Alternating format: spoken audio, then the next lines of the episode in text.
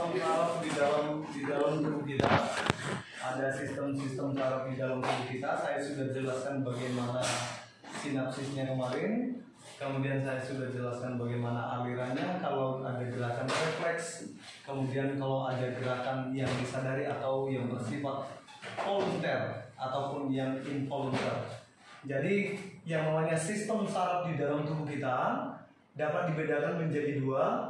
Ada sistem saraf pusat atau terminal yang dibedakan atas otak dan juga sumsum. Sedangkan saraf tepi ada saraf somatik dan juga saraf yang tidak disadari atau otonom. Ya, perhatikan yang namanya saraf pusat ada otak, ada otak besar atau cerebellum, otak kecil cerebellum, otak tengah mesencephalon, dan juga otak depan diencephalon. Ya, mesencephalon untuk otak tengah, diencephalon untuk otak depan. Kalau yang dinamakan otak besar itu nanti dibagi menjadi empat lobus, ada dibagi menjadi empat lobus. Lobus yang pertama itu sesuai dengan nama rangka tengkorak kita. Jadi ada lobus frontal, lobus parietal, lobus occipital, dan juga lobus temporal. Saya sebutkan fungsinya satu persatu, dengarkan baik-baik. Kalau yang lobus frontal itu nanti digunakan sebagai pusat berpikir, pusat mengingat, pusat kecerdasan. Berpikir, mengingat, pusat kecerdasan, dan juga pusat kesadaran. Di sini semua, di lobus frontal. Berpikir, mengingat, kecerdasan, dan juga kesadaran itu di lobus frontal. Yang lobus parietal itu nanti digunakan untuk merasakan, merasakan ya, merasakan rasa sakit, rasa panas dan juga rasa dingin. Itu lobus parietal. Lobus temporal itu nanti digunakan sebagai pusat pendengaran. Pusat pendengaran. Occipital itu pusat penglihatan. Ya, pusat penglihatan. Saya ulang, frontal tadi ada digunakan sebagai pusat berpikir, mengingat kecerdasan kesadaran, merasakan panas dingin dan juga rasa sakit, kemudian pusat penglihatan, pusat pendengaran. Tetapi yang namanya kerjasama antara lobus parietal dan lobus temporal ini nanti bekerja sama nih, bekerja sama untuk meningkatkan kemampuan berbicara dan berbahasa. Di saat Anda bisa berbicara beberapa bahasa yang berbeda, itu adalah kerjasama dari lobus parietal dan lobus temporal. Atau Anda pandai berorasi atau pandai berpidato, itu adalah kerjasama dari yang dua ini. Ya, itu otak besar, itulah fungsinya semua, otak besar. Kemudian, otak kecil Otak kecil ini nanti digunakan untuk keseimbangan gerak yang disadari, koordinasi gerak, dan juga keseimbangan gerak yang disadari. Kalau Anda pernah melihat orang bisa berjalan di atas seutas tali, dia bisa menjaga keseimbangannya yang sangat bagus. Itu karena otak kecilnya yang sangat berkembang.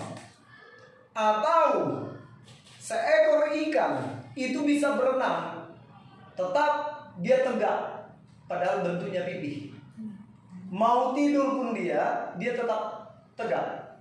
Kenapa? Karena otak yang paling berkembang pada seekor ikan itu adalah otak kecil. Tetapi kalau seseorang yang kena pukulan di saat orang bertinju di bagian rahang atau orang seorang pemabuk karena alkohol itu kenapa gerakannya itu sangat goyang dan dia tidak bisa menjaga keseimbangan tubuhnya karena yang terganggu di situ adalah otak kecilnya. Bisa paham? Kemudian otak tengah. Otak tengah ini nanti digunakan di saat kita ada misalkan berjalan atau naik sepeda motor, ada nanti tiba-tiba lalat atau ada hambatan mau masuk ke mata kita, maka tiba-tiba kita berkedip. Maka yang mengatur itu adalah mesencephalon atau otak tengah. Refleks mata itu yang mengatur adalah otak tengah.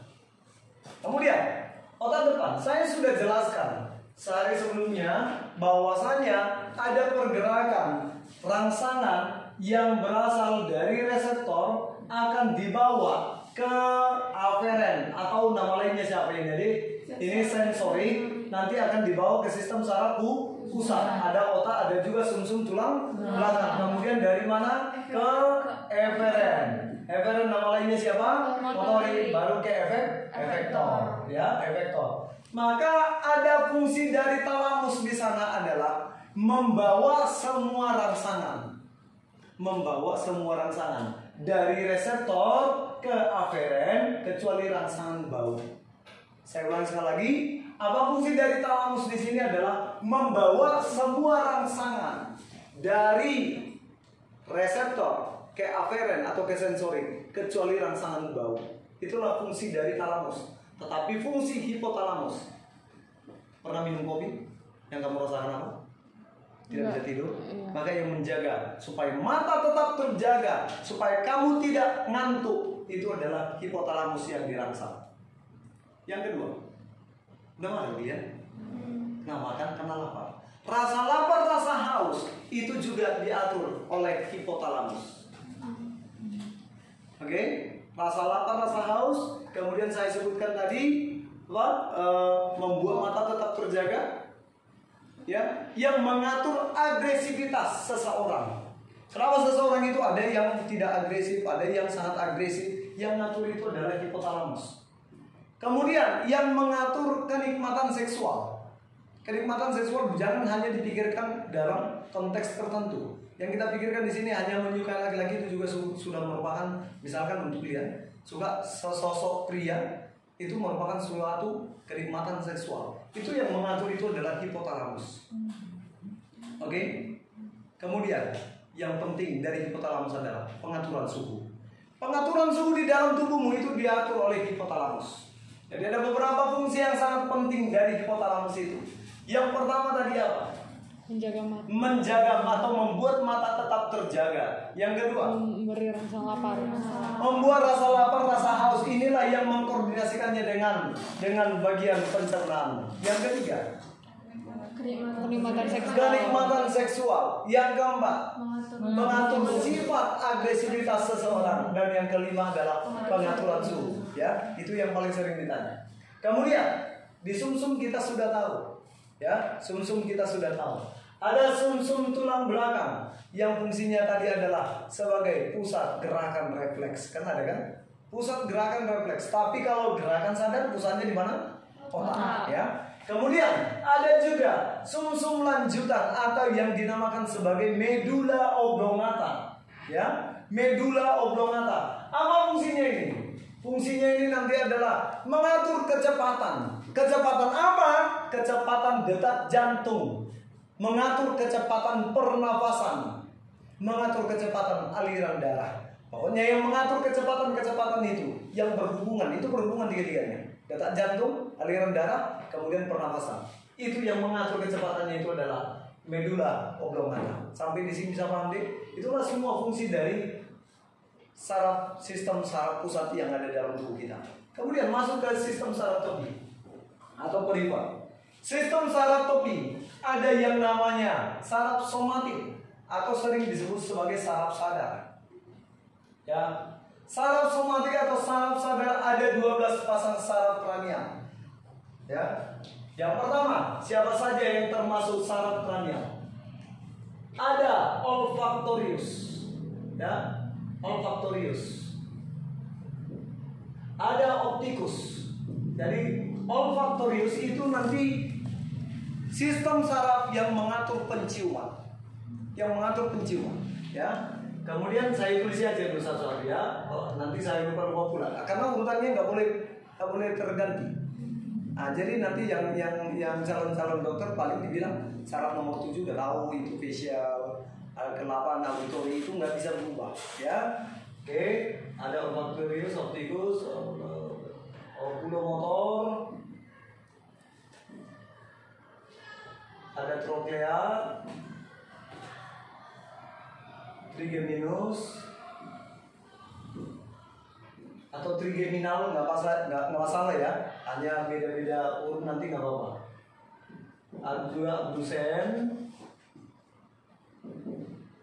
facial. Ada auditory.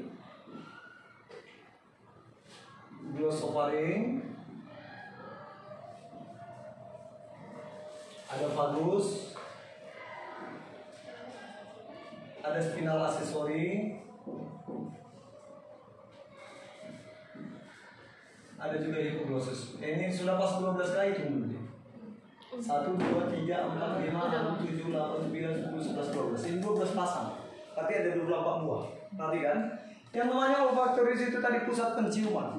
Kemudian optikus. Optikus itu nanti untuk mengatur uh, penglihatan. Tetapi 3, 4, dan 6 3, 4 Ya, 3, 4, dan 6 3, 4, dan 6 Itu mengatur gerak otot mata. Mengatur gerak otot mata. Ya gerak otot mata. Trigeminus itu untuk mengatur gerakan mengunyah. Mengunyah di dalam mulut kita. Ini mengunyah. Kemudian facial ekspresi wajah ekspresimu di saat anda tertawa rasa senang sedang jatuh cinta berbeda-beda itu ditunjukkan di facial bisa auditory audio audio berarti ini berhubungan dengan pusat pendengaran. Ini yang mengatur pendengaran kita. Kemudian glossoparing, gerakan menelan. Gerakan menelan. Kemudian vagus, ini yang nanti mengatur uh, fungsi organ-organ di dalam. Organ-organ dalam. Mengatur fungsi organ-organ dalam itu vagus. Spinal aksesori itu nanti yang mengatur gerakan uh, lidah. Gerakan lidah. Sedangkan hipoglossus itu nanti yang mengatur gerakan kepala. Ya, gerakan kepala.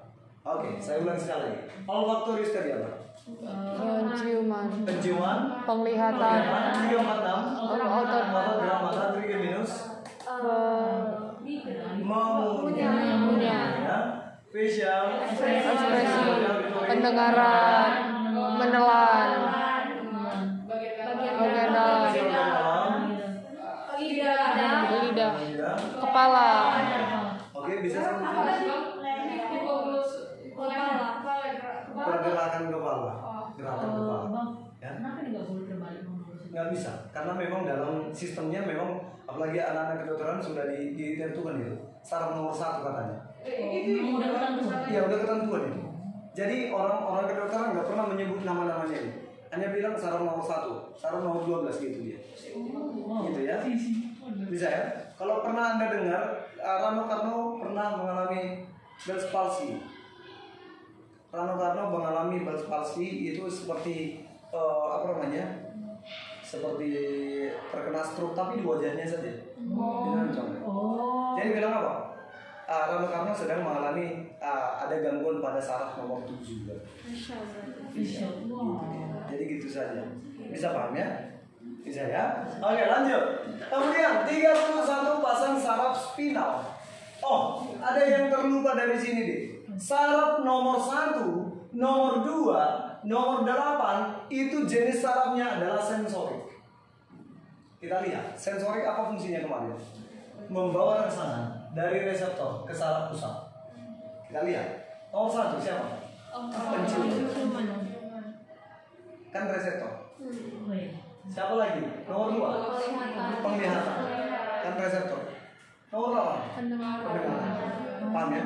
Jadi itu nanti membawa rangsangannya ke mana? Ke saraf pusat. Itulah maka dia namanya sensor sensori. Sedangkan 3, 4, 6, 3, 4, 6, 11, 12 itu adalah motorik. 3, 4, 6 itu tadi apa? Otot gerak mata. Yang otot yang berhubungan langsung ke otot Otot kan efektor, berarti eferen, berarti motor, motorik. Bisa paham ya? 3, 4, 6, 11, 12 Gerakan lidah dan juga gerakan kepala Bukankah itu juga motorik? Karena otot yang berhubungan di sana ya Oke lanjut Sisanya Sisanya adalah gabungan dari dua-duanya Sisanya adalah aferen atau sensorik dan Sensorik dan Dan motorik dua-duanya Gabungannya Bisa paham ya? Jadi ada yang membawa dari sini, tapi ada juga dilanjutkan lagi ke efek efektor. Bisa paham sampai situ? Nah, jadi bisa sekali pertemuan ini nanti kita kita menghafal sampai nama-nama hormonnya nanti. Bisa ya? Bisa ya? Oke. Kita lihat. Ah, ini aja udah mau siap di sistem sarafnya. Kemarin udah udah belajar tentang jenis sarafnya, ya. Ah, Kemudian yang kita namakan 31 pasang 31 pasang saraf spinal sesuai dengan nama-nama tulang belakang kita. Siapa nama-nama tulang belakang kita nih? Ada cervi, ada yang tahu? Cervicalis, thoracalis. Eh nama-nama tulang nggak tahu ya? Enggak hafal, enggak hafal. Seharusnya hafal sih. Thoracalis, lum, lumbalis, sacralis, sacralis, dan coccygealis. Oh, berarti ya. Cervicalis atau tulang leher, thoracalis atau tulang punggung, lumbalis tulang pinggang, sacralis, sacralis itu tulang kelang uh, kelangkang, ya. Kemudian coccygealis itu tulang ekor. Jadi jumlah jumlah saraf yang terdapat nanti di sini adalah 8 12 5 5 1 pasang. Ya, 8 12 5 5 1 pasang. Kalau jumlah ruasnya nanti ruas tulang kita itu 7 12 5 5 4. Jadi ada 33 pasang. Ini 31 pasang sarafnya. Oke, jenis sarafnya apa? Jenis sarafnya adalah sensorik dan motorik. Ya, sensorik dan motorik. Apa fungsinya? Menghubungkan sistem saraf pusat dengan sistem saraf tepi. Saya ulang, menghubungkan sistem saraf pusat dan sistem saraf tepi. Itulah fungsi dari saraf spinal. Saraf spinal atau saraf yang terdapat di tulang belakang kita. Bedakan saraf spinal dengan sumsum tulang belakang karena sama-sama tulang belakang. Ini ada sumsum ada di tulangnya, ya. Oke, lanjut. Saraf otonom ini sangat gampang menghafalnya. Kenapa gampang menghafalnya saya sebutkan? Kamu pernah marah deh? Sangat-sangat marah. Pernah nggak? Sama siapa? Gara-gara? Gara-gara apa? Lupa. Oh, tapi pastinya kalau kau sangat marah, yang kamu rasakan di situ adalah pasti upilmu itu nanti meriwah. Kemudian pernapasanmu, pernapasanmu nggak stabil atau lebih cepat ya. Aliran dadamu cepat. Pernapasanmu lebih cepat, gitu ya. Detak jantungmu lebih cepat. Air ludah dihambat sampai kering mulut ini mau merepet ya kan. Ini nggak ada, sorry, ini nggak ada hubungannya dengan orang marah, enggak. Hanya saja ekspresi yang kamu tunjukkan saat kamu marah supaya kamu cepat mengingat itu banyak yang mirip dengan fungsi dari simpatik. Itu maksud saya. Kemudian bagaimana pencernaanmu? Pencernaanmu itu nanti dihambat. Jadi itu diperlambat dia. Jadi kontraksi dari otot-otot di, uh, di saluran pencernaanmu itu diperlambat. Bisa? Kemudian apa lagi yang dirangsang? Yang dirangsang di dalam simpatik itu adalah Eh, kenapa tadi pernapasanmu cepat itu dulu? Karena saluran pernapasanmu, saluran pernapasanmu dipersempit. Dipersempit. Ada hubungannya? Sama itu dengan teorinya fisika, kalau suatu saluran, suatu selang ditutup sebagian, maka alirannya lebih cepat. Kan begitu kan? Sama halnya dengan bisa? Kenapa saluran, kenapa aliran darahmu dipercepat?